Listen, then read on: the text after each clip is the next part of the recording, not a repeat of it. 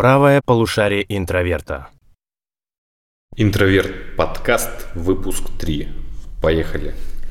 Так, так, так, Алан, наконец-то мы снова в эфире, снова слышимся, разговариваем. Рад тебя видеть. Да, полгода мы ни- ничего не записывали, как и обещали, стабильно все выкладываем.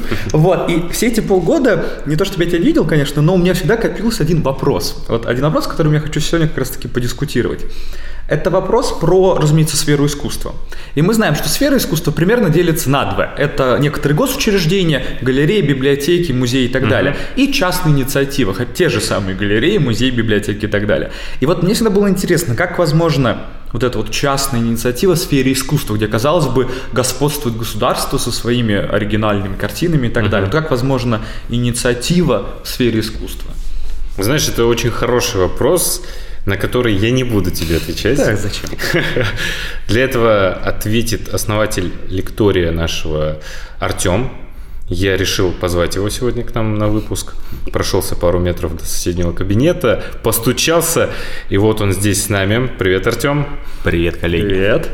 И давай сразу начнем. Мне просто интересно, как ты вообще пришел к этой идее, пришел к идее частного образования, частного лектория.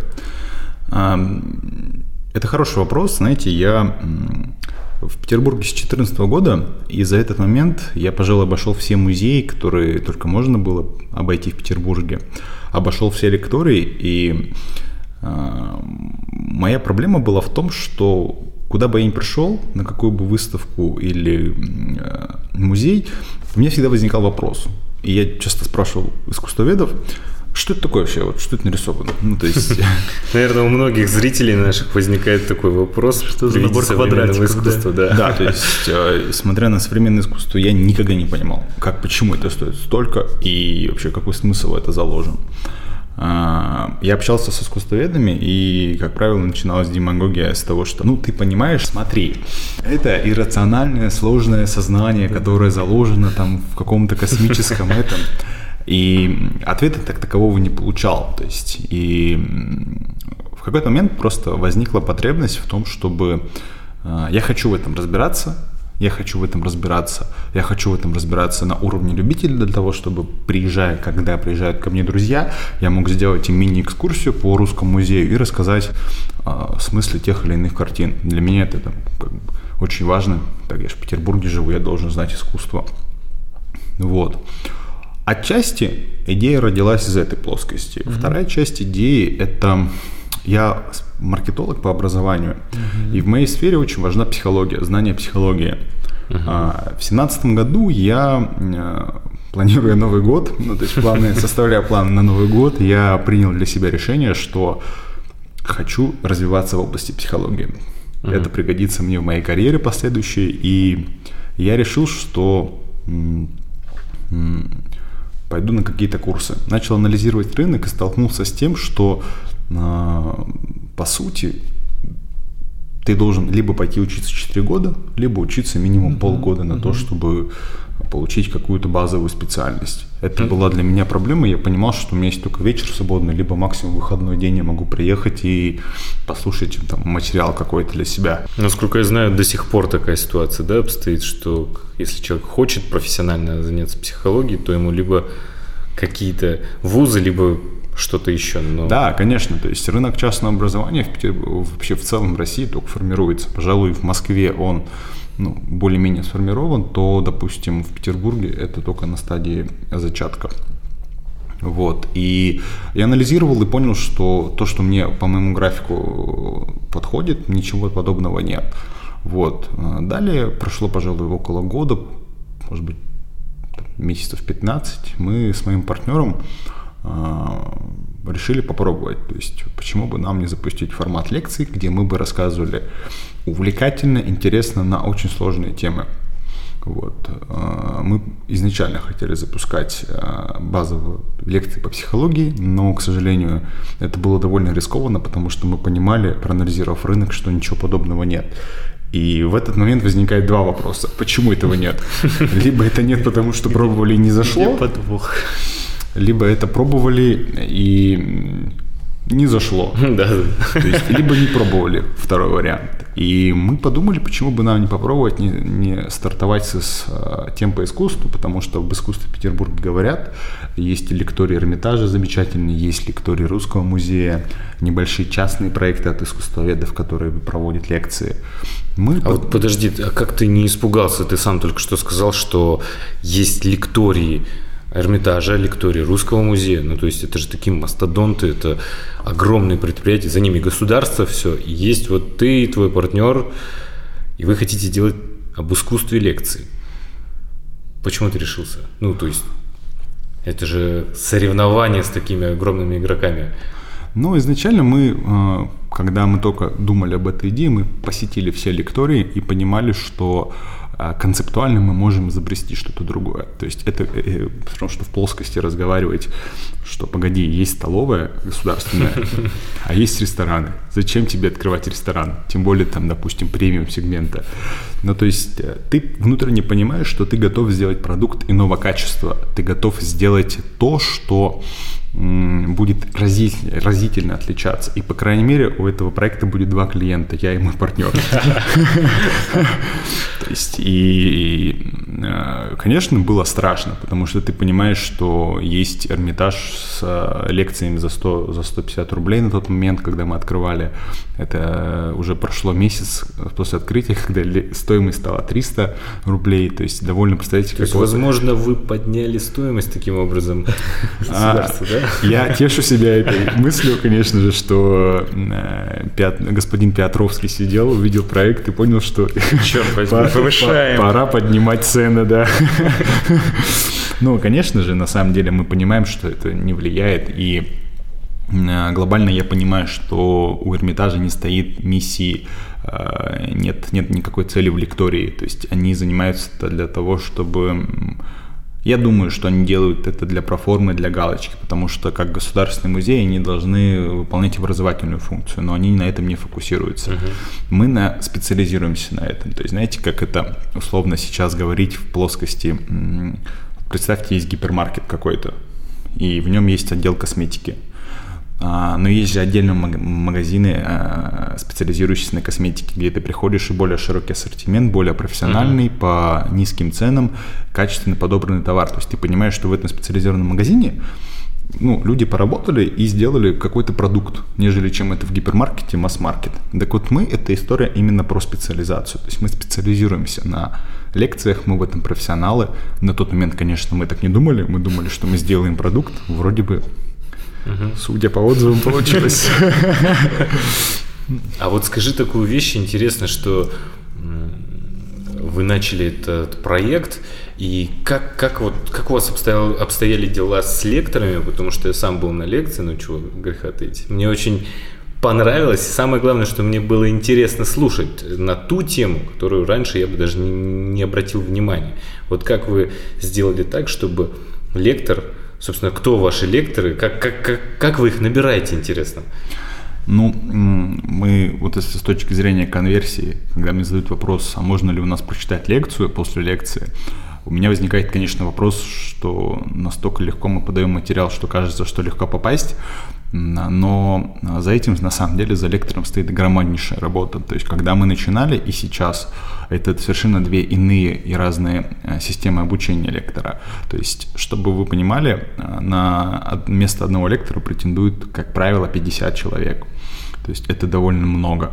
А, Мы проводим кучу-кучу собеседований, и человек должен, а, идеологически попадать, смотреть на то, о чем он будет читать вместе с нами. То есть он должен сходиться в интересах, а, и у него должны гореть глаза, то есть у него должен быть энтузиазм в том, что он делает. И, несомненно, это профессионализм.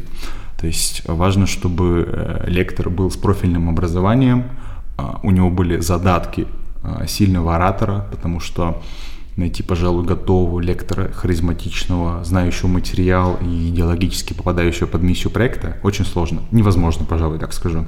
Либо это стоит очень-очень дорого, и это на уровне Татьяны Черниговской, либо Дмитрия Быкова. Ну, то есть это те люди, которые, к сожалению, мы не сможем никогда пригласить, пожалуй, в лекторий. Вот, и... А, а как вот я, насколько я знаю, что Никита здесь присутствующий тоже ведет работу с лекторами. Бывает. Мне вот интересно, как вы так создали такой, скажем так, тандем, который позволяет а, людям, которые, насколько я знаю, никогда раньше не выступавшим, либо выступавшим, но ну, с маленьким опытом именно ораторского искусства. Вот как вы сделали так, что эти люди завлекают вниманием зрителя, ну и не хочется уходить, хочется слушать, слушать и слушать, а вот я уже смотрю время 10 часов вечера, а я бы еще остался слушать эту лекцию. Вот как вы сделали так? Никита, может, ты поможешь здесь Артему ответить. Мне интересно. Ну, я, конечно, могу. Ну, то есть, тут в чем фишка? Любая лекция делится на такие две части, что и как. И в этом плане э, Петербург, и тут Артем, на мой взгляд, согласится со мной, тут как бы нет проблемы с как бы потенциальными лекторами. То есть, тут э, очень много одних из главных мест, где учат искусству в России, вот, и в этом плане здесь много профессионалов именно с качеством материала. То есть, знающих людей здесь много, здесь много выпускников, много образования, образования и так далее.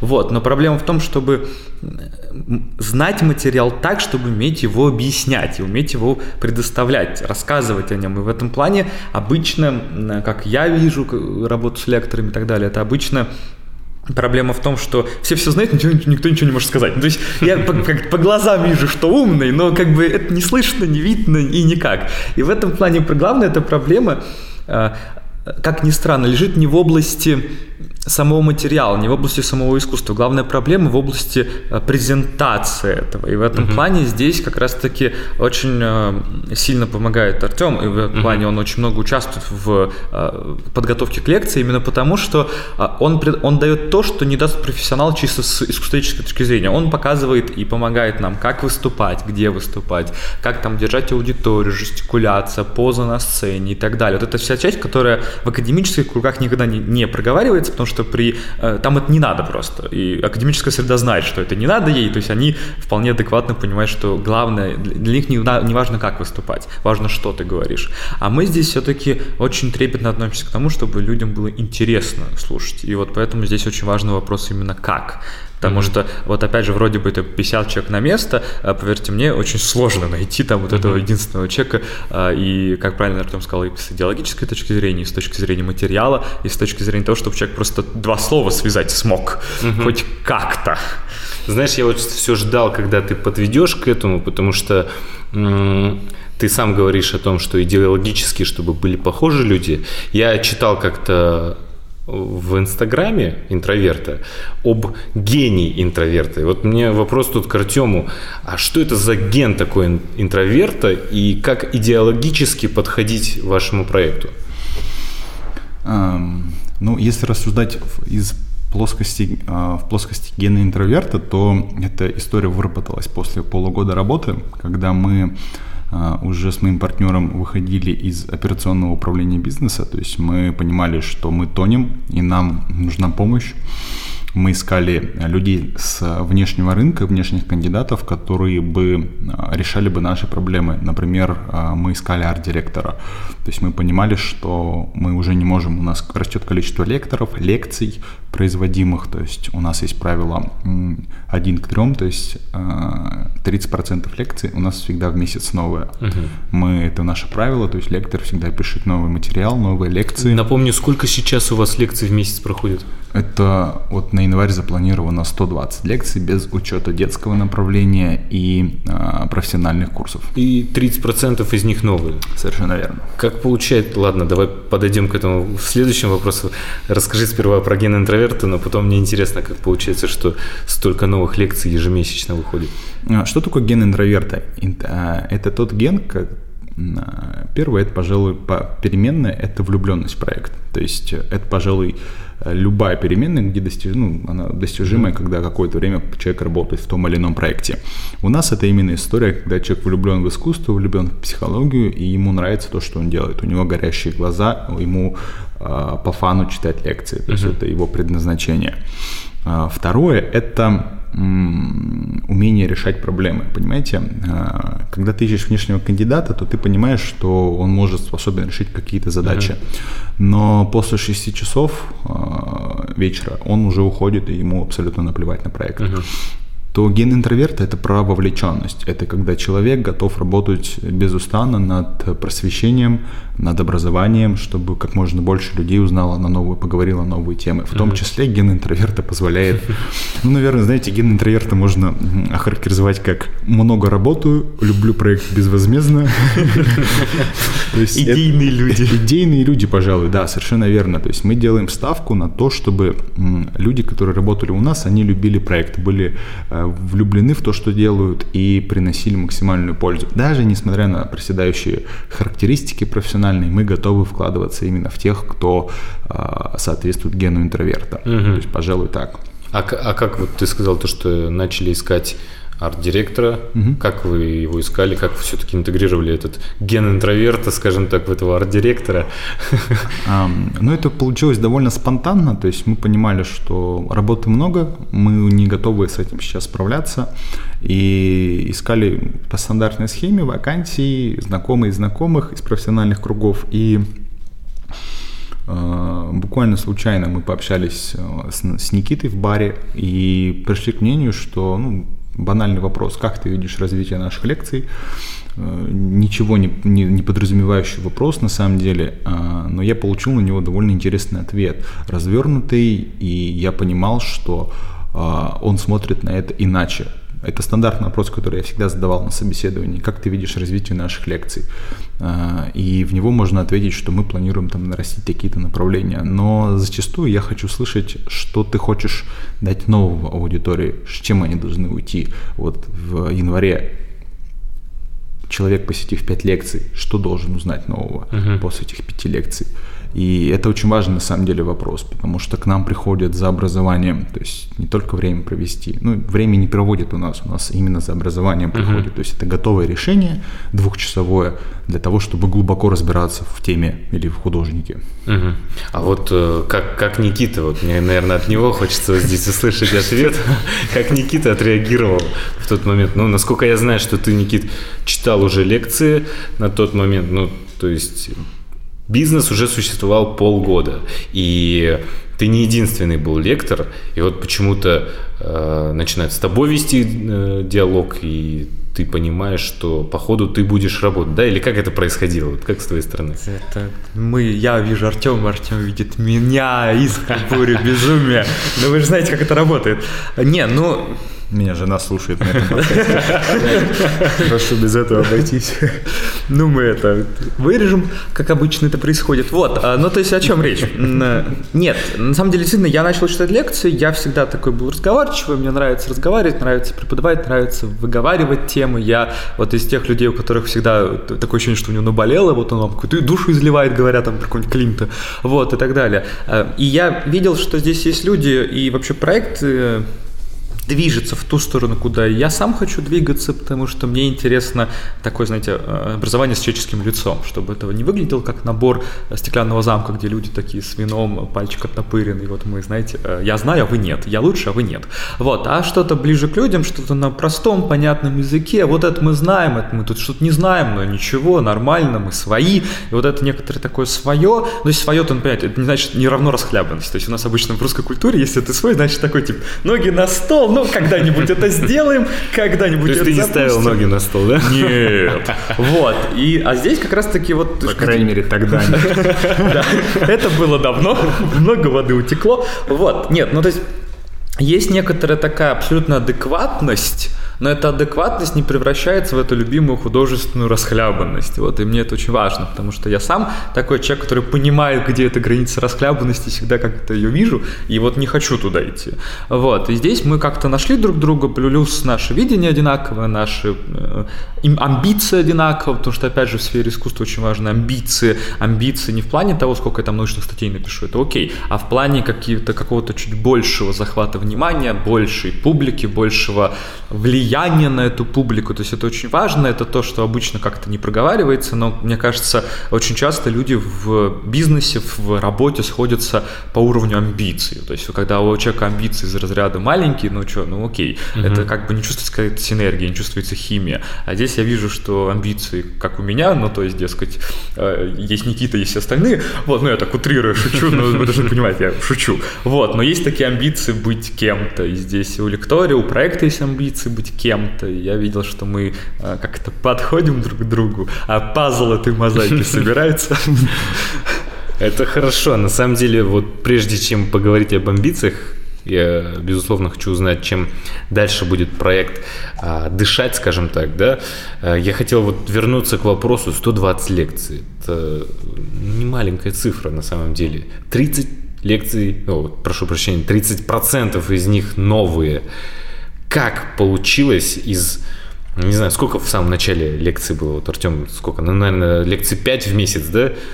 А, ну, вообще, я люблю пошутить на эту тему, что сейчас у нас а, в среднем 3,5 лекции в день, ну, то есть в какие-то дни 3, в какие-то 4, и иногда я ловлю себя на мысли, что у нас только лекции в начале, начале в месяц было. И ты понимаешь масштаб того, что мы сделали, во что ввязались, и это, конечно, и вдохновляет, и немного пугает, а, потому что все проконтролировать, к сожалению, нельзя. Ну, то есть, и если отвечать э, на вопрос, э, почему столько лекций и э, почему столько новых лекций, что это за правило, я отвечу, пожалуй, что это э, у нас довольно много постоянных клиентов, у нас э, есть уже ряд, пожалуй, э, людей, которые несколько абонементов использовали, отходили. Угу. Для них важно всегда давать новый материал. При этом материал должен быть действительно качественный. То есть мы чувствуем в себе, знаете, бездонный голод uh на тему, на разные темы, о которых мы хотим поговорить и чему хотим научить. То есть, а, когда мы запускаем тему по психологии, мы исходим сначала из внутренних потребностей, изучаем рынок, а, внутри себя обсуждаем. То есть, допустим, за прошедший год я сталкивался с огромным количеством стресса, проблем, и у нас в октябре возникла идея, почему бы нам не сделать лекцию по работе со стрессом. То есть, ну, о нем говорят, о нем говорят, что как с ним справляться, но куча-куча раздрозненной информации, которая, к сожалению, иногда даже конфликтует сама с собой. То есть ты открываешь, сейчас как у нас все устроено, ты открываешь YouTube, аж как психология стресса, вот, и читаешь, слушаешь разные лекции. Uh-huh. Но это, к сожалению, не подготовленный зачастую материал, пустая трата времени, и э, хочется что-то профессионально достоверного, то есть пойти к тому, кому ты доверяешь. Знаете, это как у вас наверняка была такая ситуация, что вот вы жили, и во дворе у вас там был магазинчик, которому вы доверяли, у вас работал там душевный продавец, который пек хороший хлеб, и ты всегда знал, что а, за хлебом мне к Сергею Михайловичу, допустим, надо идти.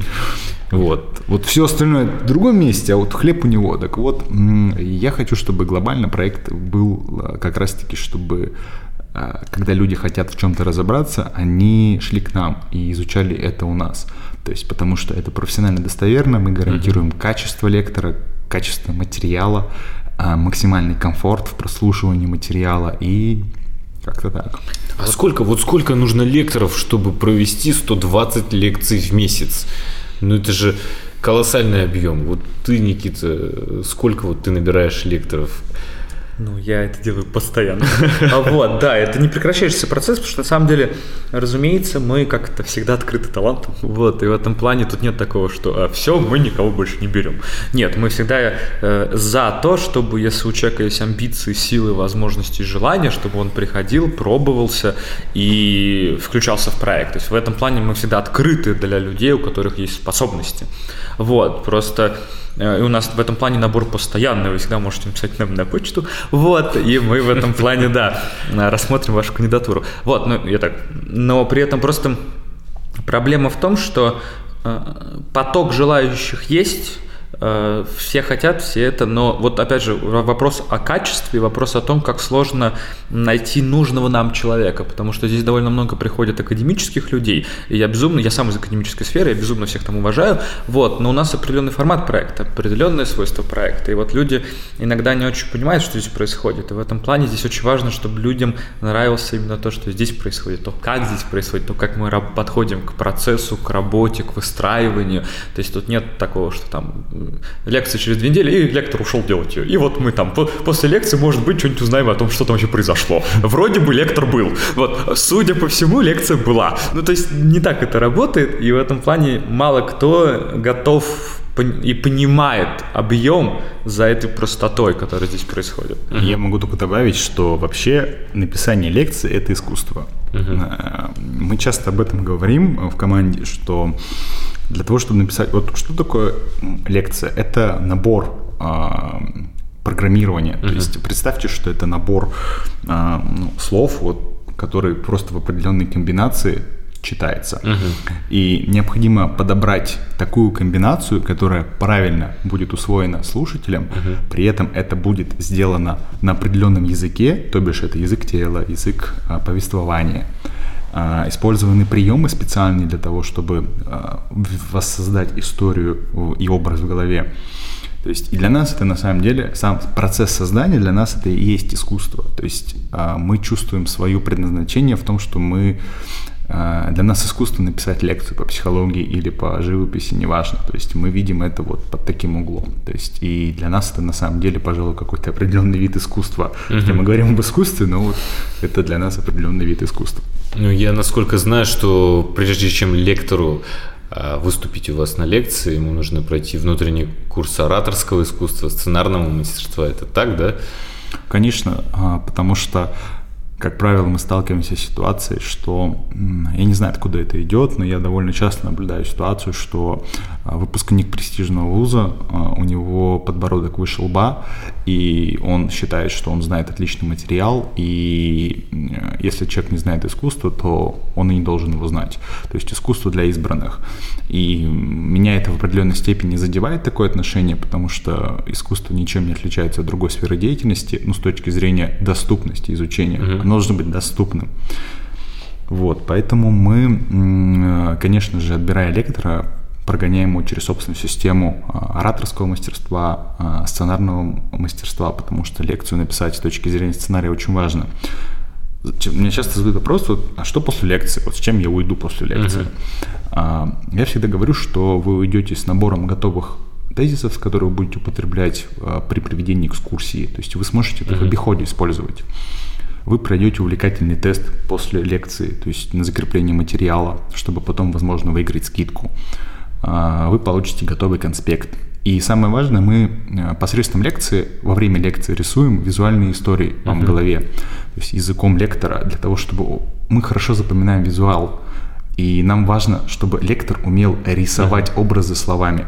Потому что когда тебе преподносят сухую информацию, ты перестаешь ее усваивать. То есть uh-huh. факты ничего не дают. Дает возможность запомнить этот факт, история предшествующая, которая mm-hmm. визуально прорисовывается. И вот когда мы составляем и делаем лекцию и набираем лектора, для нас важно умение рисовать визуальные образы посредством слов. Угу. То есть правильно ли я понимаю, что лекция, ну, два часа лекции – это такая выжимка, самый сок из информации, которую есть, допустим, на художника, на какую-то конкретную тему по психологии или по науке, это такой концентрат, при этом он интересно а, воспроизводится и понятен каждому зрителю, верно? А, пожалуй, да. Для нас очень важно, чтобы а, еще раз, человек ушел с набором тезисов и визуальных историй, чтобы он мог их использовать. Для нас лучшая реклама – это когда человек в кругу своих друзей рассуждает о климте или психологии стресса и счастья. То есть для нас это залог того, что мы отлично поработали uh-huh. и отработали свой билет, который был заплачен.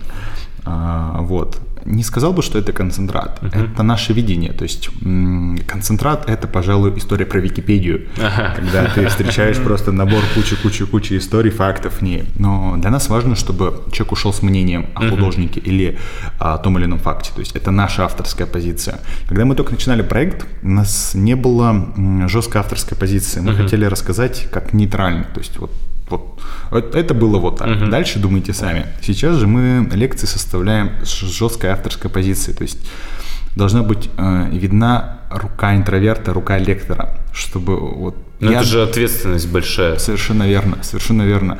И порой мы сталкиваемся с критикой от э, там, искусствоведов профессиональных, которые слушают наши лекции и рассказывают о том, что ну это было не так, или я вот бы это не так показывала. Да, совершенно верно. Но мы берем на себя ответственность за то, как показать мы считаем должны художника или какой-то факт научный. То есть вот это про эту история. Угу.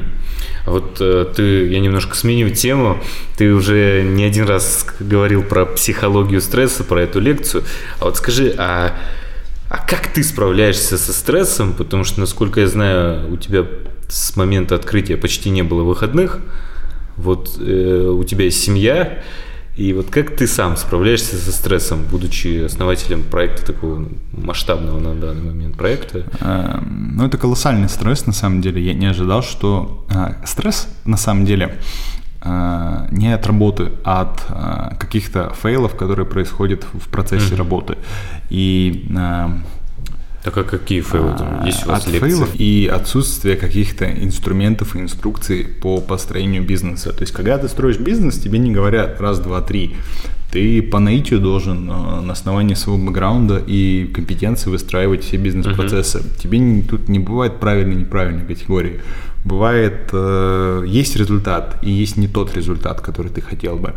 И от этого большой стресс. То есть, э, когда ты привык работать и в шаблонном, э, ну, mm-hmm. мыслить шаблонными, шаблонами и работать в четких рамках, это одно. Когда тебя бросают в бизнес, это история без границ. То есть ты можешь выстраивать так, и это может нести такой результат, а можешь выстраивать по-другому, и это может не нести результат. Uh-huh.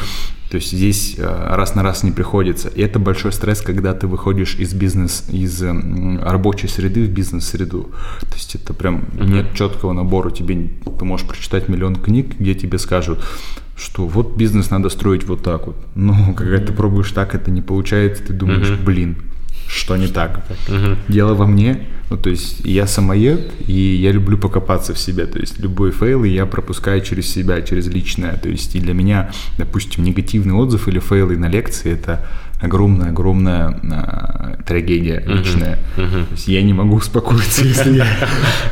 Я считаю, что мы все, мы ничего не делали, и вообще вся работа была выстроена абсолютно неправильно. Ну, то есть Никита не даст соврать, потому что он знает, каково приходится, когда лекция прошла не очень, возможно. Угу. А, так ты немного не ответил, вот как ты отдыхаешь, да, как, да, ты, как ты пытаешься освободиться вот в этот момент, когда вот мы все таки в запаре, в работе, но иногда хочется как-то выдохнуть, вот как ты выдыхаешь? Да нет какого-то набора, то есть для меня отдых это э, я смотрю футбол, я развлекаюсь с дочкой, я гуляю, то есть не сказать, что я я не могу отдыхать от работы, uh-huh. я тот человек, который, знаете, это когда есть инструкция такая, что все после работы ты должен выйти и ничего ни о чем не думать. Я нет, я буду до ночи думать, я буду ночью просыпаться с хм. мыслью о том, что что-то пошло не так. То есть и, и отвечая на вопрос, как отдыхать, я не знаю, я еще не выработал для себя механизм. Наверное, надо нанимать больше людей, надо нанимать, но я чувствую, что вот как раз возвращаясь к гену интроверта. Mm-hmm. Ген интроверта это как раз история о том, что ты не можешь выдохнуть, отдохнуть и подумать о чем-то другом. Угу. А вот как у тебя из-за того, что вот это все в сфере искусства, как ты теперь относишься к искусству? То есть обычное искусство это то, что вот как раз-таки из разряда вечером пойду отдохну в галерею, вот, или mm посмотрю, там, обучусь, что-нибудь и так далее. Вот как после всего то, что ты здесь наслушан, навиден, вот как у тебя это изменилось отношение к сфере искусства? А, хороший вопрос, потому что я понял это из той категории, что ты что-то когда ты узнаешь, ты понимаешь, насколько ты находишься низко или э, тебе надо знать еще больше. То есть, и... Ну, получается друзьям объяснить теперь, кто такой Рембрандт, Пикассо. А есть история даже на эту тему, что а, когда мы уже полгода занимались проектом, мы встретились с друзьями, к нам приехали друзья из другого города с женой. И мы, ну, зашла речь о том, чем я сейчас занимаюсь, и там, они говорят, что были вот на выставке, э, мазня, ничего не понятно. Я говорю, стоп, погодите, это не мазня, это история об этом. То есть и мы завели речь о Модельяне, о Малевиче, то есть Модельяне, допустим, мой любимый художник, которым я хочу и uh-huh. люблю всегда рассуждать, то есть это вот его женский чувственный образ, и для меня это прям, пожалуй, самые лучшие картины, это именно uh-huh. его. Вот, и я сейчас с легкостью могу рассказать, что такое черный квадрат Малевича, uh-huh. для чего это. И, конечно, а, когда человек рассуждает об искусстве, э, воспринимается это как что он интеллектуал. То есть это очень приятно думать об этом. То есть и приятно Приятно когда ощущать себя, наверное. Ощущать да. себя, у тебя мироощущение, конечно же, меняется. То есть я понимаю, почему, когда лекторы к нам некоторые uh-huh. приходят, они я знаю искусство. Я могу о нем рассуждать, то есть я могу пойти на выставку. Тешит эго.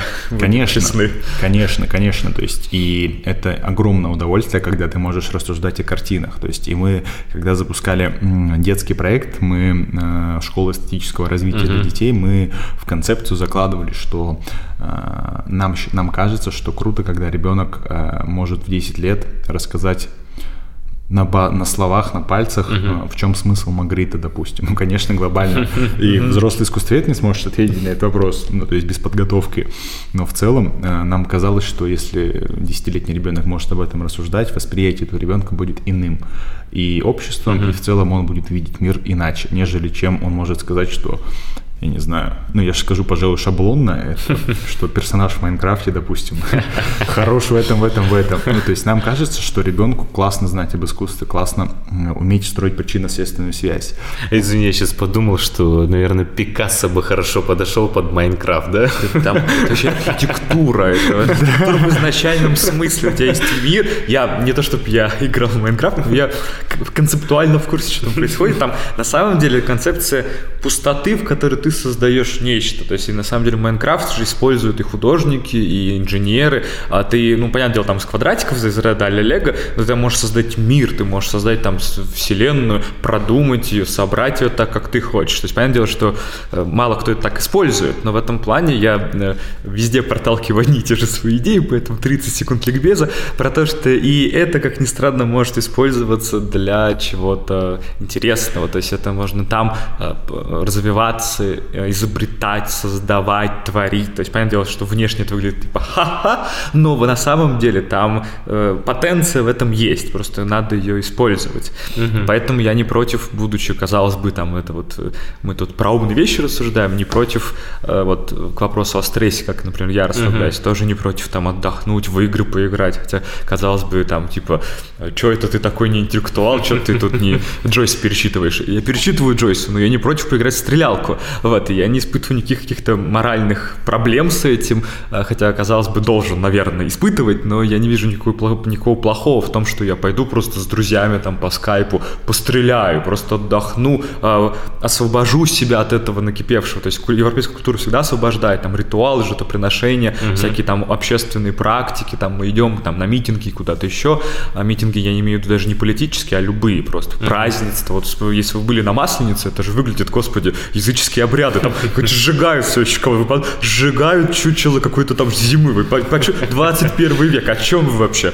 Вот, и в этом плане не вижу никаких проблем играть в игры, расслабляться, потому что смотреть тот же самый футбол, то есть это же тоже некоторое переживание общего, то есть ты за команду, ты становишься с ней, а когда приходишь на стадион, так вообще все вокруг тебя, вы вместе болеете, ты переживаешь как сам за себя, вот твоя команда пропускает гол, ты такой, да черт возьми, ты, я бы вышел, сейчас бы нормально разыграл все это ну не стыдно ли вам? Вот, я всегда за это. Мне кажется, когда ты работаешь в интеллектуальной сфере, в сфере, в которой ты постоянно напряжен, как бизнес, uh-huh. как учеба, как образование, надо отдыхать. Это uh-huh. невероятно важно. То есть отдыхать не в плане того, что ты забил на бизнес, все, после шести вечера я ни о чем не думаю. Нет, важно просто немножко освежать себя.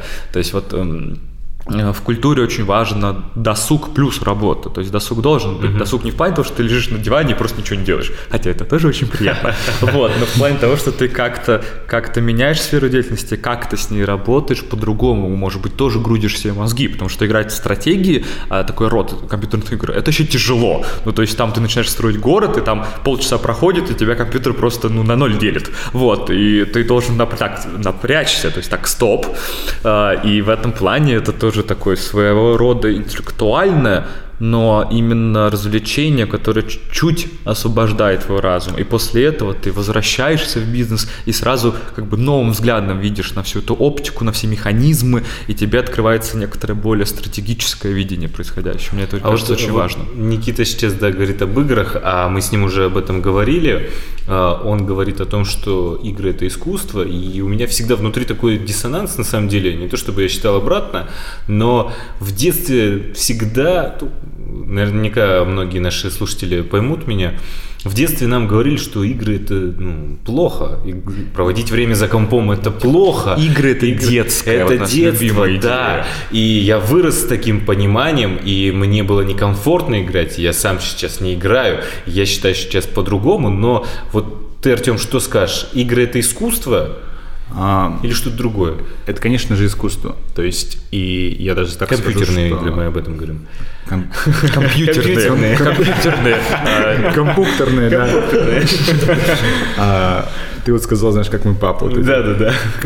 Компьютерные вот эти ваши игры, они... Эти ваши интернеты. Не помогают вам. Конечно же, это искусство. На самом деле, я могу сказать, что вкладываются туда сейчас колоссальные средства в именно сценарную проработку. То есть игры помогают и учат. То есть концепция Майнкрафта, как сказал Никита, она э, отчасти гениальна. Ну, то есть ты можешь построить собственный мир. Тебе дают возможность воссоздать мир так, как ты его видишь и чувствуешь. И э, если бы мы, пожалуй, так это воспринимали, и мне было бы, когда 9 лет, у меня была бы такая возможность, пожалуй, я бы мог творить и какие-то вещи опробовать, нежели чем это попробовать в жизни. Э, я, пожалуй, думаю, что игры действительно недооценены как uh-huh. вид искусства, потому что его никто не воспринимает. И если копнуть глубже чуть-чуть, то я могу сказать, что мир искусства помогает искать искусство в других сферах деятельности. То есть, допустим, uh-huh, когда я понима, а, начал понимать живопись и, кин, и кинематограф глубже через наши лекции, я м, смог находить смысл в в том, в чем раньше не видел смысла. Тебе ты смотришь на вещи иначе. И э, детям важно говорить об этом. То есть важно учить их видеть более глубокий смысл, искать причинно-следственную связь, uh-huh. что мир не черное и белое, это полтона, где не бывает плохих хороших, бывают поступки плохие или хорошие. Ну, то есть, ну, не человек. Поэтому игры это история про обучение и развлечения, несомненно, но это сделано сейчас настолько круто, что на них можно действительно учиться. То есть сейчас э, пилотов учат на симуляторах. Да, да, То есть да, я смотрел фильм «Экипаж» российский, э, к сожалению, и... А, а вот подожди, прежде чем перейти сейчас к фильмам, хочется с тобой поговорить об этом. Вот, топ-3 игры, игр, топ-3 игр по версии основателя права полушария интроверта. Ну, э, я боюсь, что я сейчас буду претендовать. Это, знаешь, я 20 минут назад рассуждал об авторской позиции, а сейчас я такой думаю, блин, как бы не посоветовать ничего. Ну, пожалуй, я бы... Я вырос на цивилизации. Это угу. пошаговая стратегия, которая помогает э, чуть-чуть э, мыслить иначе в рамках, mm в контексте правителя, и это очень помогает. Что еще?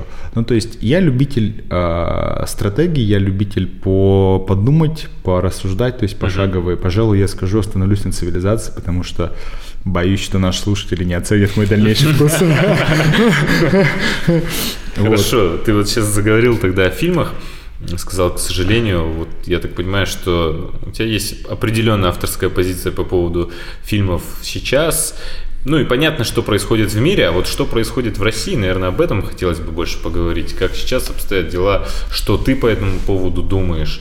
Тем более вот э, нашумевшие высказывания нашего э, интересного э, министра культуры по поводу Джокера, по поводу других фильмов. Вот как ты в этой ситуации обращаешь внимание на русский кинематограф? Ну, вообще, А, знаете, какая проблема всегда возникает? Ну, по крайней мере, нам присуща. Я не знаю, как за бугром происходят дела, но я знаю, что как у нас происходит. Знаете, вот нам не объясняют. Вот, если я тебе сейчас скажу, что м, какая-то вещь, вот теперь ты делал вот так, теперь mm-hmm. делаешь по-другому. Если я тебе скажу, у тебя возникнет ощущение, что mm-hmm. я занимаюсь самодурством и что-то делаю от себя. Uh-huh. Но если бы я тебе объяснил, почему я это делаю, с какой целью я это делаю, и прошу поменять твой процесс на другой какой-то, то ты бы понял, и это принял бы, у тебя не возникло бы вопросов. Uh-huh. Uh-huh. Вот, допустим, а, говоря о Джокере и зарубежных фильмах, и российских фильмах. Вот буквально на днях, ну не на днях, в последний месяц mm-hmm. обсуждается тематика, что 35% российского проката а, будет занимать отечественный кинематограф. Mm-hmm. Вот какая первая мысль возникает от этого? Типа, так, стоп. Это получается, экипаж будет треть сеансов занимать. Есть ты такой думаешь, погодите, Горько будет треть сеансов занимать? Зачем? Причем у нас есть хорошие достойные фильмы. Вот, и вот как раз-таки объяснение лежит в плоскости хороших фильмов, mm-hmm. что решение сделано для того, чтобы поддержать талантливых режиссеров. Но mm-hmm. никто же об этом не говорит. То есть не говорит, что Никита, ты очень талантлив, давай мы тебе выделим средства, и ты вот гарантированно получишь 5% от проката. И люди, которые приходят на Marvel, на DC, не дай боже, не дай бог, а, или еще на какие-то студии, они бы увидели, что есть твой фильм, они бы задумались, они бы открыли кинопоиск замечательный и посмотрели бы твой фильм, увидели бы довольно высокий рейтинг. И поняли, что ты как режиссер отличный. То есть, и по сути, это мера, которая позволяет талантам развиваться. Mm-hmm. Она ну, протекционная, да, это в какой-то мере агрессивно. Но если мы этого не будем делать, вы понимаете, что мы тогда вообще как, как талантливому режиссеру пробиться на ну, поприще? Да, главный же режиссер, что публика, чтобы вы увидели. Uh-huh. Там Балагов, тот же самый э, Кантемир, один из самых главных современных российских режиссеров. У него там каждый фильм это и Каны, uh-huh. еще что-то. Вот им благо Каны помогают, то есть когда у тебя есть все-таки пальма, uh-huh. это как-то легче. Но им главное, чтобы они были увидены и услышаны, потому что э, мы же помним, что кино это тоже бизнес бизнес, поэтому молодой талантливый режиссер это все классно, но надо, чтобы его фильмы кто-то смотрел. И в этом плане это поможет ему продвинуть свои идеи, так чтобы Абсолютно. продюсеры не из разряда так, это нет, потому что на это никто не пойдет. Да. А вот чтобы ему давали некоторую свободу творчества. Свободу. А для этого надо залы. А залы, вот это уже проблема, как ему получить, потому что, понятное дело, что э, в основном хорошее российское кино это авторское кино. То есть угу. у нас довольно тяжело сделать э, именно массовый хороший продукт. У нас нет индустрии, нет возможности угу. делать как США, мировой кинематограф массовый. Вот, у него, ну, плюс-минус там качество, uh-huh. конечно, разнится, но у них есть некоторая общая планка, э, грубо говоря, не стыдно, которую они более-менее стараются удерживать. Uh-huh. И это все-таки массовое кино. А у нас не умеет, у нас нет такой сильной индустрии. А, но зато у нас много авторов с хорошими частными маленькими историями, то есть где-то он там рассказывает там про, не знаю, взаимоотношения мужчины и женщины, три декорации, там, не знаю, пять, пять этих пространств, uh-huh. где все происходит, но искренне, эмоционально, сильно. И понятно, что на это никто не придет просто так. Угу. И вот я абсолютно согласен, что им нужно давать возможность. Да, в контексте просто представим, что есть два варианта. Угу. Вам говорят, что теперь 35% русский кинематограф. Ты такой думаешь, блин, это плохо. Или тебе говорят, что мы поддерживаем, мы хотим дать возможность, дать шанс талантливым режиссерам, авторам, которые бы там, появились бы 2-3 показа, это позволит больше аудитории узнать, понимаете? То есть и ты начинаешь иметь как индекс восприятия двух этих идей, он колоссально отличается. То есть, и когда тебе говорят, что мы поддерживаем талантов, ты думаешь, вау, это круто, это здорово. Uh-huh. Потому что, ну, объективно, что человек пойдет на Marvel, нежели чем на русское авторское uh-huh. кино. Но это вопрос позиционирования. И в этом плане, конечно, я русскому кино куда, есть куда расти. Хотя конечно. меры, которые предприняты, как мне кажется, они замечательные. То есть мы сделали систему полностью прозрачной. То есть мы знаем, что фильмы, допустим, каких-то студий, они берут на безвозвратной основе деньги. Это же круто знать об этом. Угу. Ну, то есть это, понимаете, это прозрачность. Даже в эпоху, там, ну, классно об этом знать и видеть. Нигде такого практически нет. То есть это угу. только в России реализованы в парочке еще стран. Мы видим, куда тратятся государственные деньги. И при этом мы хотим еще развивать режиссеров. Это вопрос объяснения, понимаете? То есть Минкульт, он делает важные вещи на самом деле. Я бы сказал, что э, Мединский, господин, э, господин Мединский действительно делает замечательные вещи. Просто вопрос, как он как иногда это преподносит. Ну вот почему он так преподносит интересно? Ну, можно было же объяснить людям. Вот я сейчас понимаю, что, ну, в принципе, да. В принципе, если а, будет расти отечественный, отечественный кинематограф, то тогда будут развиваться наши режиссеры. Чем больше ты смотришь а, фильмов, тем, о, чем больше ты снимаешь фильмов, тем больше у тебя лучше, наверное, получается. А, особенно учитывая то, что сейчас э, не особо приветствуется наш кинематограф. Но вот почему они не объясняют таким образом? Потому что у всех людей сразу же агрессия же просыпается. Угу. Зачем? Да, да. Вы отнимете от меня мстителей? Или... Ну, действие, действие рождает противодействие, конечно. То есть и а, действие должно быть с объяснением, когда ты пытаешься силой продавить что-то. Да, это на пользу, но важно объяснить об этом. И говоря о, о кинематографе нашем, возвращаясь к кинематографу а, и Минкульту, то а, Здесь проблема а, кроется в области а, то, как об этом рассуждают, и то, кто об этом рассуждает. То есть, конечно, возникает вопрос, когда на какой-то плохой фильм дали, выделили деньги, uh-huh. и ты понимаешь, ну, понятно, опять протащили идею. То есть, и фильм откровенно художественно очень плох. И если, понимаете, как а, вторая проблема – это требование результата. Uh-huh. Это сейчас проблема везде. То есть мы требуем uh-huh. от искусствоведов результат, от э, художников результат, от uh-huh. режиссеров результат. Искусство это не про результат, это про чувство, про видение мира. То есть и почему мы, когда сейчас видим, вот почему нет нового Балабанова, почему нет uh-huh. других каких-то замечательных режиссеров? Потому что сейчас это киноиндустрия, это бизнес. Uh-huh. Мы требуем здесь сейчас результат. Если у Быкова вышел фильм с э, исправленной концовкой, завод, надеюсь, вы смотрели его, uh-huh. там поменялось поменяли концовку. То есть там mm. концовка была другая. Вот. И она, вот та, которую выпустили, она очень плохая. Uh-huh. То есть а, ему не дали свободу творчества, не дали возможность высказаться. А в финале там высказывался протест. Ну, то есть, mm. и обращалось внимание, как бы э, аллюзия была на политическую ситуацию в стране. Uh-huh и разрешение ее. Вот, то есть, и мы требуем постоянно результата, но и не получая его, мы начинаем закручивать гайки. Uh-huh. То есть, но про режиссеров и про искусствоведов, про художников, то есть, эта история не про это, это история про чувство. Uh-huh. Вот в этом плане буквально недавно, ну, не знаю, когда вы будете это слушать, но недавно буквально, то есть, осенью был, вышел фильм «Ирландец» Скорсезе. Это вот один из тех примеров, когда человек всю свою жизнь сделал офигительные фильмы и добился того, что вот он просто делает то, что он хочет, то, как он хочет, за столько денег, за сколько он это хочет. И вот «Ирландец» — это такой монументальный фильм Скорсезе, он к нему там 15 лет шел, ему все говорили, ну, конечно, нет, ну, потому что ты куда вообще? Ну, ты знаешь, сколько это будет стоить, сколько это займет времени, никто на это не придет.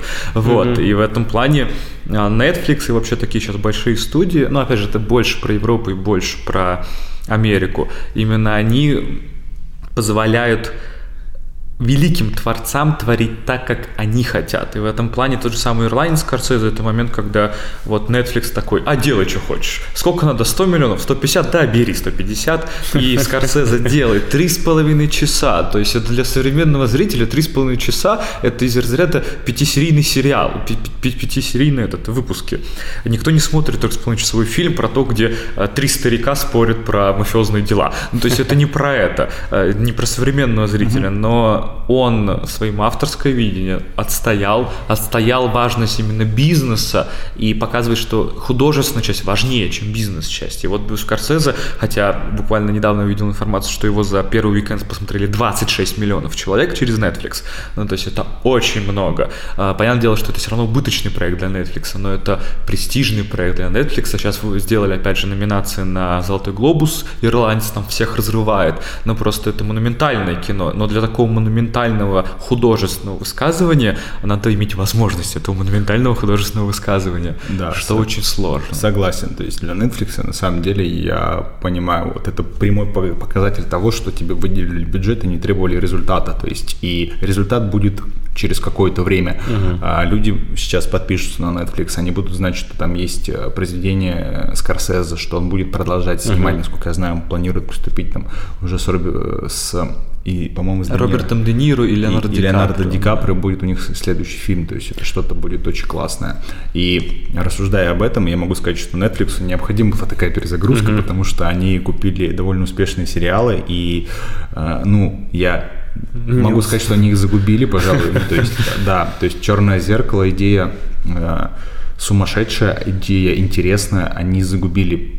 И чувствовалось уже, что как раз-таки требования результата, рейтингов, всего остального, феминизма, какие-то темы очень такие, которые, ну, они обществу присущи, но э, если Не надо на- уходить прям туда. Да, навязывать не нужно, то есть То есть, нужно. да, тот момент, когда не искусство, а потом тема, которая коррелирует. А у нас есть тема, и давайте под это подокнем художественное Да, произведение. Абсолютно верно. То есть у них есть работа Каршина домика, который я считаю ну, действительно одним из лучших сериалов а, десятилетия. А, И уже с четвертого сезона все начало валиться. То есть довольно слабая история была. Финчер на- начал отходить от дел а, в этом сериале. Ну и произошло что то, что произошло. Еще какие-то работы. Я очень боюсь и жду Ведьмака. Для меня книги и игры Сапковского это очень много значит, и я очень переживаю, учитывая, что было в этом году с «Игрой престолов». Я видел костюмы, которые в «Ведьмаке» нарисовали, я хочу плакать, я хочу...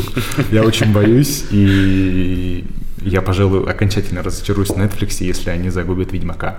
А вот, вот как так? Вот мы все с вами смотрим «Игру престолов», смотрим какие-то такие сериалы, и есть такая тенденция, что либо с самого начала что-то было плохо, если сериал основывался на книге или фильм основывался на книге, есть всегда такой момент, а, ну в книге было лучше, да? Как вот этот отделить момент, и мне кажется, очень сложно. Это первый момент. Второй момент, м, что касается сериалов, ну «Игра престолов» откровенно провалилась. Это все признают, и Карточный домик провалился под конец. И многие сериалы проваливаются. И вот мне всегда было интересно, как удержаться на плаву и Есть уйти такая- красиво, скажем Есть так. такая пословица. Начали за здравие, закончили за Да, упокой. да, да. Это- Вот уйти красиво, да, ты лишишься денег, но вот как важно, потому что вот вы говорили сейчас об- о, Netflix, я еще не смотрел а, и, м, Мартина. Скорсезе «Ирландца», да, я очень хочу посмотреть, но если это убыточный проект, и если пока еще непонятна история про престиж, то как здесь вот угадать, потому что тот же «Бойцовский клуб», который сейчас считают там одним из каких-то величайших фильмов, в свое время а, он не собрал в Провалился прокате и провалился, да. да. И только со временем его стали считать культовым фильмом. Вот как интересно угадать, на что можно пойти в убыток в какой-то момент, а в другом... А я вот, знаете, я хочу э, вам задать вопрос. Вы как думаете, почему закрыли «Игру престолов»? Почему а, был, по-моему, седьмой, восьмой сезон? Почему а, и решили не использовать дальше а, наработки Мартина? Потому что, насколько я знаю, ну, я, конечно, с Мартином не общаюсь, но я знаю, что у него материала было еще на 5, 7, 10 сезонов. Ну, Тут, наверное, деньги. Ну, то есть э, актеры стали знаменитыми, из никого они професси- про- э, превратились в высокооплачиваемых вообще актеров и суперзвезды, содержать, содержать такую съемочную команду, ну не убивать же их всех. Да, Хотя они пытались, будем честны, Они пытались, да. сократить самых дорогих. Вот. Ну, вообще, мне кажется, правило хорошего сериала вовремя закончится, потому что все, все самые плохие варианты плохих э, длинных сериалов это когда они э, сделали там три сезона, а потом выжили из себя еще два. Вот, и мне кажется... А вот какой сериал успешно закончился? Что-то я даже не могу припомнить. Я, знаете, могу сейчас сказать, что есть молодой папа, и я хотел его привести в пример, но я знаю, что Сарантино выпускает очередной шедевр, и я уверен, что это будет шедевр. Я смотрел трейлер. И вот, пожалуй, молодой папа. Мгм. Правильно, да, молодой папа, я не Да. ошибся. Ну вот из, из- из тех сериалов, которые закончились, ну я, я просто Не люблю мини-сериалов. Вот я люблю Вот не мини-сериалы, мини. поэтому сложно. Но у меня есть, опять же, наверное, не то чтобы наша публика, конечно, в курсе об этом сериале, а есть Gravity Falls. А, извините. Вот, да, может быть уровень э, интеллектуальности беседы сейчас упал, но все-таки. Вот, э, Gravity Falls это, это, это сколько там, прости господи, три, по-моему, сезона. И вот он заканчивается ровно как надо. Вот это даже не важно, смотрели вы или нет, там преде- предельно очаровательная история, это мультик, но поднимающий темы мифологии, религии, там еще что-то, монстров и так далее. Он хороший, трогательный, эмоциональный, все-все-все при нем. Вот, и он заканчивается, вот на самом, когда ты, господи, еще, господи, еще, вот он заканчивается, и больше его нет. И все, и никто не будет его продолжать, я надеюсь. Он закончился пару лет назад, и все. И вот у тебя полное ощущение, что у тебя заканчивается последняя серия, слезы по твоему лицу, ты такой, ну нет, ну пожалуйста, еще что-нибудь, и еще. И вот тебе должны не давать ничего. Потому что как только начинается, ай, ладно, спин замутим, ай, ладно, вот про этого актера, актера отдельного. Приквел, приквел. Да, да, приквел, сиквел, и что-то еще, параллельно вселенной и так далее. Вот мне кажется, рушится некоторая магия. То есть надо вовремя закончиться. Это очень редко кто может. Я даже не знаю, вот что-нибудь... Мне кажется, вот, собственно говоря, поэтому «Игру престолов» хотели завершить вовремя. Мне кажется, вот эта фишка в том, что они такие, мы снимаем два последних сезона, по-моему, чуть ли не параллельно, так, чтобы завершить там меньше серий, помните, они не по... Я не помню, сколько было в первых По сезонах. часу они были А, там в типа по 6, по 6 серий вместо 10, что-то такое там было. И мне кажется, Игра престолов захотела закончиться хорошо. Просто они не смогли, это другой вопрос. Но они хотели завершиться из разряда вот досказать и все, да рассказать и все. Нам просто нифига не получилось. Вот, но, но я оценил сам жест. Они хотели попытаться закончить вовремя. А, собственно говоря, э, э, там HBO-то, оно же, ну, они смыслят глобальные, и они сделали, собственно говоря, Мир Дикого Запада, как из разряда новой Игры Престолов. Они Мир Дикого Запада запустили за пару лет до конца Игры Престолов, грубо говоря, чтобы зрители не убирали подписку, а пересели из Игры Престолов в Мир Дикого Запада. И по количеству денег, по количеству вложенных сил, по количеству э, людей, э, хороших, э, творческих людей, занятых в процессе, Мир Дикого Запада это такая должна быть новая Игра Престолов. А проблема в том, что не вывезли, но это тоже другие вопросы. Но вот они хотели завершиться. Вот, но я А боюсь, вот, что- э, как, как- да, как вы думаете, получилось. мне вот очень интересно, Игра престолов стала таким а, культурным достоянием. Она стала тем сериалом, который смотрели, ну, практически все. Этот сериал ждали, за этим сериалом а, следили. Всем всегда было интересно. Пройдет полтора-два года, но его будут продолжать смотреть. Возможно ли повторение чего-то подобного? Потому что у всех разные вкусы, сейчас сериалов очень много, и каждый смотрит что-то свое, и нет времени посмотреть а, много разных достойных сериалов. Но «Игру престолов» смотрели практически Я, все. я бы еще вспомнил Шерлока. Помните, Шерлок, с да. Бенедиктом? Был- Это тоже из разряда каждая серия. Ты просто, знаешь, чуть открываешь интернет, там просто смотришь на телефон. Все в Шерлоке, все ото всех щелей. Везде тебя, ой, новости, а что Шерлок готовит? А как Шерлок выглядит? Модный, модный разбор Шерлока, психологический разбор Шерлока, а детективный разбор Шерлока. А вы видели, на 37-й секунде он посмотрел налево. Знаете, что это значит? На самом деле это у него глаз рисует масонский треугольник и понеслась. А, Вопрос хороший. Мне кажется, просто, может быть, сейчас нет тех таких сильных вещей. То есть современная культура, культура цифровая, культура интернета, э, сейчас культура работает по принципу инфоповода. Вот вы видите, как работает сеть, а что-то происходит, мы два дня со всех сторон это обсуждаем, все просто, знаете, вот что-то произошло, и все с разных сторон, все мнения, все все высказались, тишина, ждем следующий повод. И так всегда. И, собственно говоря, культурный феномен и «Игры престолов», и какой-нибудь Шерлока, это все момент... тяжкие еще. Во все тяжкие я просто, э, да, это, это мимо меня, но я знаю, что и во все тяжкие тоже. Это момент, когда вот все это обсуждают, все погружены не просто день в день, не просто два дня, а это длится некоторое время. То есть мы мыслим между сезонами об этом сериале и так далее.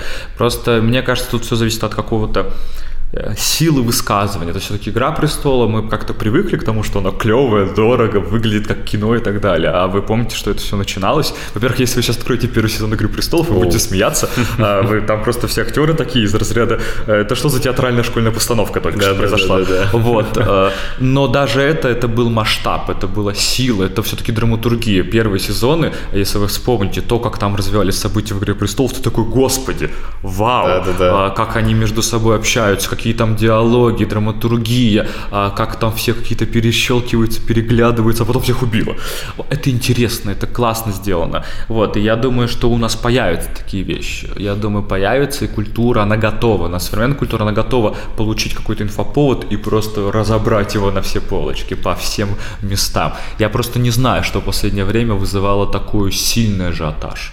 А, Мстители, я думаю, Мстители. Это не сериал, конечно, но вот культурный феномен последних Мстителей, мне кажется, э, ну он несопоставим, но он, он максимально близко к этому. Что думаете? Ам, Я думаю, что вообще интересная история развития искусства и культуры, она очень циклична, она очень похожа всегда. То есть любая сфера деятельности, мода, архитектура, ну, пожалуй, архитектура более консервативна, но живопись, кинематограф, театр, то есть и обратите внимание, что когда только художник э, задумывается о получении какой-то прибыли, то начинается, снижается м, качество производимого продукта.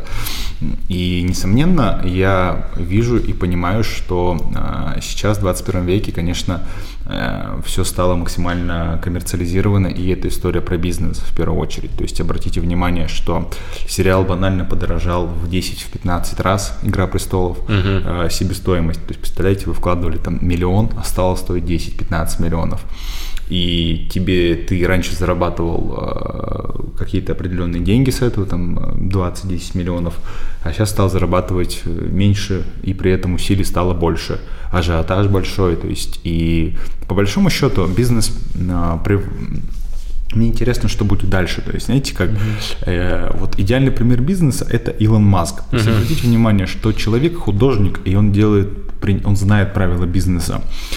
Вот, э, Алан, знаешь ли ты модель BMW i8, по-моему? М, Да, я представляю, что это модель. А знал ли ты, что там употребление бензина составляет 2 литра на 100 километров?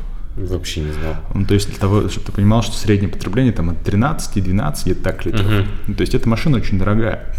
И ты об этом не знаешь, потому что ам, а, это про бизнес история. А вот Илон Маск это история про искусство и бизнес, на периферии искусства и бизнеса.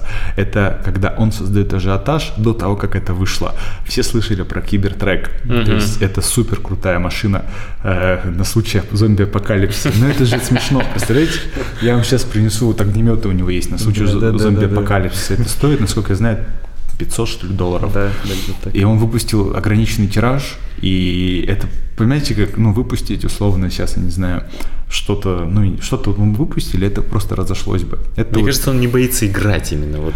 Потому что он художник. Потому, я, для меня это в первую очередь творец и художник. И при этом он знает и понимает правила бизнеса. Вот это идеальный пример того, как должно это все выстраиваться.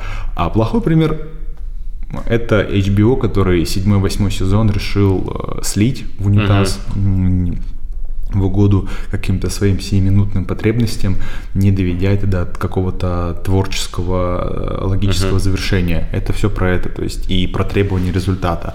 То есть это на самом деле веяние Запада, ну, как бы это пафосно не звучало, но это правила игры, которые мы должны принимать. То есть сейчас обратите внимание, что у Быкова вышел замечательный фильм, «Сторож» называется. Я его начал смотреть, э, очень сложный такой э, я бы больше сказал, артхаусный, он вышел на платформе кинопоиска. То есть это уникальный прецедент, когда режиссер снимает. То есть, знаете, это как это русская версия э, ирландца Скорсезе. То есть у нас есть Быков, он, конечно, не Скорсезе, но я думаю, что когда-нибудь он приблизится к этому уровню по э, драматургии и по сценарному мастерству. Э, мы уже выпускаем, то есть контент переходит в плоскость интернет-пространства, то есть мы студии диктуют правила, и все максимально коммерциализировано. Это, конечно, влияет на уровень производимого творчества. То есть то же самое касается сейчас вот эта нашумевшая история. Вот расскажите мне, я не до конца понял, что значит банан за 7, 120 тысяч долларов. О, да. А, ну там, да, это тоже сейчас все уже пошутились. Но там один художник решил сделать концептуальный жест. Короче, он сделал такие три произведения искусства. Берешь банан и непрозрачным скотчем приклеиваешь его к стене. И вот он их продал за 120 тысяч долларов, он продал два банана таких за 120 тысяч долларов, решил, что третий банан будет стоить 150. Ну, что мелочиться. Вот. И причем там были практически покупатели, вроде бы все хорошо, но я, к сожалению, тоже, я просто не фанат таких жестов, вот, но я вроде бы в конце э, какой-то художник взял и съел банан. Да, он просто Вот. подошел, есть даже Да, видео. да, да. Просто подошел, Я просто не- отклеил Да, и съел на глазах у зрителей. Просто... Я не совсем знаю там вот эти все подоплеки этой истории, но принцип да. Причем э, это настоящий банан, и там чуть ли не прописано, что через неделю, если никто не купит, его выбросят. Ну, потому что он сгниет. Вот, э, такое живое искусство. Э, Да, ну, И это вот история снова про то, что первая реакция она возникает на это. Что? Да-да-да. Это, это как? Это зачем? Но э, и вот задача нашего проекта объяснять эти вещи. То есть, э, если бы мы понимали, что художник, творец в это вкладывает, какой смысл, для чего это. То есть, пример Илона Маска. Это объясняется для чего это. Пускай это сюрреалистично, зомби-апокалипсис. Но мы понимаем, это прикольно, это по фану. То есть, и нам классно от этого. Мы понимаем, что это с какой-то целью делается. А мир искусства, он довольно закрыт э, в этом плане. То есть, мы не понимаем иногда. вот тут еще мне важно, кажется, момент подчеркнуть, что у Илона Маска есть некоторый кайф происходящим. То есть он же такой, он любит всякие такие научные темы, он там и Марс, и не Марс пытается что сделать. У него есть всегда такой, знаете, некоторый такой кайф в этом. Он такой, «Да это же как клево, Марс, представь. И вот мне кажется, в сфере образования, в сфере искусства очень не хватает кайфа. Вот почему-то, когда ты знаешь какую-то там тему, знаешь Мануила Канта и так далее, ты такой, «А я знаю, я лучше всех. Нет, ты должен кайфовать, черт возьми, вы в курсе? Да там Канта на самом деле оп-оп-оп, или там Клим, да посмотрите, и оп-оп-оп. Это кайф. А, Мне кажется, в образовании вообще в этой сфере очень боятся кайфовать, а это же клево. Это ты просто кайфуешь и от тем, и от идей. Это, ну, извините меня, образование это, по сути, разговор с самыми умными людьми европейской, и вообще человеческого, вообще человеческого, человечества как такового. То есть самые умные люди, самые сокровенные мысли тебе рассказывают. Ну, то есть это не, это, ну, представьте, то есть тебе Кант говорит что-то, что вот у него внутри. Э, И вся история литературы, вся история философии, вся история живописи, это про это. И люди почему-то забывают, они относятся к этому как к какой-то там э, такому стеклу, который надо в пыльки, пы- пылинки стряхивать, какой-то пиетет, поклонение и так далее. А это, блин, друзья твои, это кайф, кайф, они такие тебе рассказывают, ты кайфуешь от этого. А у Канта, я всегда привожу один пример, у Канта есть очень прекрасная, прекрасная вещь. В третьей критике, в, его, в одной из главных книг, у него есть э, рассуждение про смех. Вот Кант пытается объяснить, что такое эстетика смеха. И он говорит там, у него он приводит в пример анекдоты абсолютно не смешные. Ну, то есть это очень плохо. И знаете, там из разряда текст идет, а, смотрите, смех это то-то то, на примере. Анекдот, вот тут мы смеемся здесь, здесь, здесь, потому что здесь, здесь, здесь так работает. И Знаете, А мы не смеемся. Да, мы как-то в аудитории вслух зачитываем этот анекдот, так типа, оп, там Петька и так далее. И тишина. Но это не смешно, это очень плохо. Ну, то есть, если бы это мой друг так сказал, я бы сказал, ну, пожалуйста, мы не друзья больше. Вот, ну, то есть, это, это так не работает. Но при этом мы понимаем, что Кант в это вкладывал. И Кант сразу становится живым. Это кайф. Ты, ему, ты с ним можешь дискутировать, общаться. И вот сфера образования, это э, к чему мы стремимся. Показывать, что образование это не какие-то там вот эти вот витрины, с которых пылинки надо сдувать. Они ошибаются, они спорят, они эмоционируют, они аффективны. Вспомните Караваджо, который там убивал в жизни, у него как минимум два висяка на нем. Вот, и так далее. Ну, то есть, э, это человек, который действует, Да. это живая речь, это живая мысль, это самые умные люди, самые великие люди, самые э, э, способные творческие личности с тобой чем-то делятся. И не надо к этому подходить как к какому-то, о, прости господи, каким-то железным забралом, серьезно нахмурившись. Просто так некоторые к бизнесу подходят и к науке подходят. А, опять же, вот вспомните этот интервью Дудя с физиком. А, это, блин, рокер. У него цветной ирокез, он в рок-группе. И он абсолютными формулами физическими объясняет существование другой планеты. А, планеты, которая не признана планетой, но он чувствует чисто с физической точки зрения, что она существует. Вот это наука, вот это образование, Вот, когда ты согласен. приходишь и кайфуешь. И вот любая сфера деятельности должна быть такая с улыбкой, с небольшой легкостью, за которой стоит огромная работа. То есть, понятно, что этот рокер, он э, годы посвятил себя на какую-нибудь там теоретическую механику, физику и так далее, что я вообще не понимаю. Но он выглядит и делает, и показывает это так, что ты такой, господи, все, красота. Вот об этом это все. И вот Илон Маск, мне кажется, и бизнес-сферу показывает такой, типа, да это же клево, это интересно, смотрите, как можно здесь сделать. Абсолютно верно. То есть мне кажется, что а, в какой-то мере Бэнкси а, может быть такой же. Да. Но конечно, не дотягивает до этого. Ну, то есть, есть несомненно, что он близок к этому, что он а, показывает это с другой стороны, что тут есть и ирония, и сарказм, и социальные мотивы. То есть, мне тоже э, это довольно близко. И в целом, да, то есть, мы когда, знаете, э, когда мы только-только начинали и в целом выстраивали лекцию, uh-huh. есть четкая пропорция, сколько мы говорим о художнике, о его личности, о контексте, сколько мы рассуждаем о самом творчестве. Uh-huh. И вот эта тема всегда дискуссионна в лектории. То есть мы думаем, расскажем больше о биографии. Uh-huh.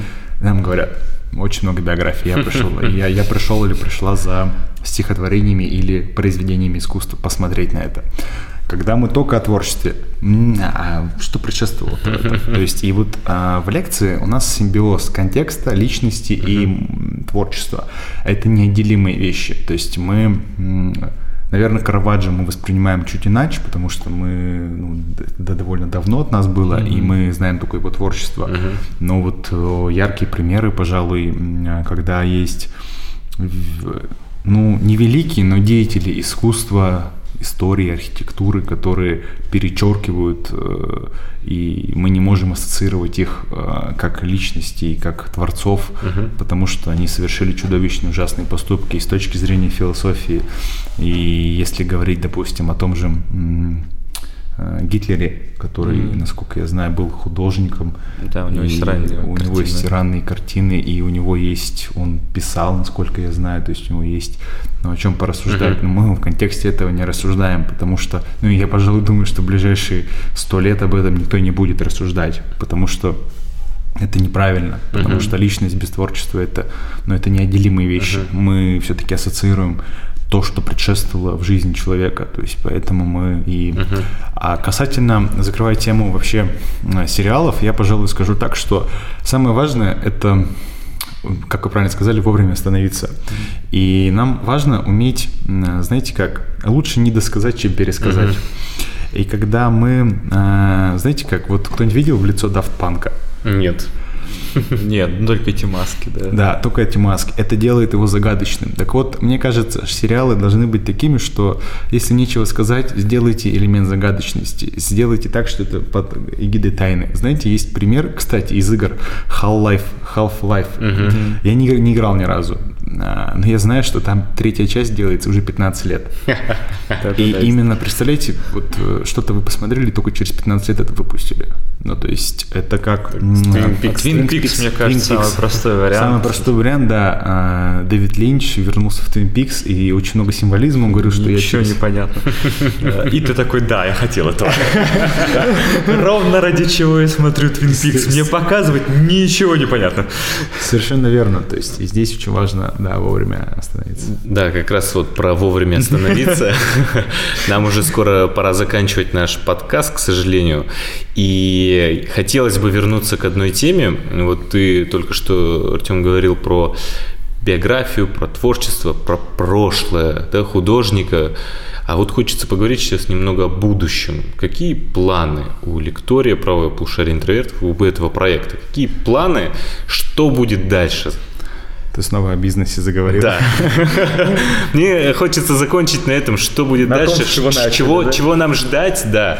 И в ближайшее время я думаю, что проект будет развиваться только выше. Ну, а, конечно, проекту чуть больше года, и Пожалуй, этот год был очень сложный для uh-huh. нас. Мы запускали разные продуктовые линейки. А, продукты, что-то получилось, что-то не получилось. То есть мы очень много ошибались. А, я ассоциирую себя и свою команду как, знаете, как это проактивный такой проактивный столяр, который что-то делает, у него не получается, он бросает, снова берет и начинает выпиливать, пока не получится. Так вот, мы именно история об этом. Мы неутомимые творцы, не получилось, мы пойдем дальше, ничего uh-huh. страшного. И э, глобально проект, конечно, это сейчас самый крупный лекторий в Санкт-Петербурге, один из крупнейших в России. Э, нам удалось завоевать огромную любовь зрителей, и uh-huh. это нас стимулирует и мотивирует делать еще больше продуктов. Э, первый квартал 2020 года мы посвятим развитию детского направления. Uh-huh. Мы уже запустили детские лекции. У нас прошло, прошло две лекции. Это о Гарри Поттере и э, Гарри Поттер у нас был.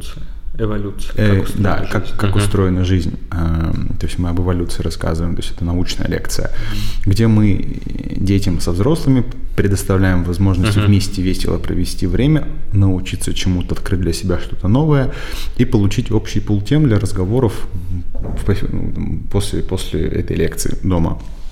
Я бы и сам сходил на Гарри Поттера. А затем мы планируем развивать наше профессиональное направление. У нас есть эксперт с эволюцией, курсы профессиональные. Это университетский объем знаний по искусству и психологии за 24 часа, то есть 4 выходных. А, Здесь мы ставим уже в задачу себе это а, скомпилированный набор материалов, который м, упакован в 24 часа. Все, что нужно знать об искусстве и психологии. То есть вот весь университетский объем знаний без лишнего мы за 24 часа рассказываем. У нас есть в планах сделать более глубокий, углубленный курс. Там, ну, скажу, пожалуй, новомодно, что-то ря- рядом с 2.0. 2-0, да. Да, более такой профессиональный уровень. Мы пока об этом думаем, непонятно, м, примем какое решение. Затем у нас есть приложение, то есть масштабе мы планируем развиваться в западной части э, России и смотрим э, в целом за границу. То есть мы планируем сделать летом тур большой м, с фестивалями, то есть это будет Питер, Москва, э, Краснодар, Сочи, Казань, большие города, куда мы поедем, будем рассказывать об искусстве, знакомить людей с нашим приложением. Мы, у нас есть приложение сейчас, которое вот на ближайшие час, недели, дни мы заканчиваем редизайн, выпустим возможность подписки, просмотра контента нашего, а, видеолекций, а, аудиолекций, подкастов, а, будут квизы, будет возможность играть, будут, будет решение кейсов, то есть мы будем вас погружать в роль архитектора, психолога, чтобы у вас была возможность решать какие-то сложные кейсы. То есть мы хотим, чтобы вы 20 минут в день уделяли само, саморазвитию, самому себе. Потому что мы верим, что за год, если 20 минут в день уделять этому, вы, вы способны научиться чему-то, какому-то новому навыку. Или даже двум или трем. То есть через эти аудиолекции мы будем а, посредством геймификации стимулировать вас на просмотр контента, на прослушивание контента. То есть основные приоритеты это дети, профессиональное направление и приложение, потому что огромное количество запросов поступает о франшизе, о том, чтобы мы э, начали транслировать наши лекции по России, но мы понимаем, что мы трезво оцениваем после этого сложного года свои возможности, что нельзя браться за то, чего не сможешь сделать. А, Потому что когда начинается много проектов, когда ты делаешь много проектов, ты расфокусирован. Это влияет напрямую на качество работы. И мы сейчас основной приоритет это дети, профессиональное направление и приложение. То есть приложение для нас это номер один приоритет. Мы хотим а, в ближайшем году, а, чтобы нас слушали за границей. То есть есть уже запрос на это. У нас есть клиенты, которые смотрят наши видеолекции из Франции, из Америки, из Англии. И мы понимаем, что находиться в смартфоне сейчас жизненно важно. То есть вот Тиньков на днях выпустил супер приложение. Это такая, это приложение, в котором есть возможность купить допустим, не знаю, заказать маникюр, а, оплатить налоги и заказать доставку еды. Все в одном приложении. Гипер, э, гипер-супер-мега-маркет, да, в приложении. Ну да, мы подсмотрели и в Китае, это аналог Вичата и Alipay, то есть это когда система внутри системы присутствует. То есть, но если рассматривать глобально, то это уже есть аналоги сам по себе iPhone, iOS-система, это и есть супер приложение, в нем есть все остальные приложения.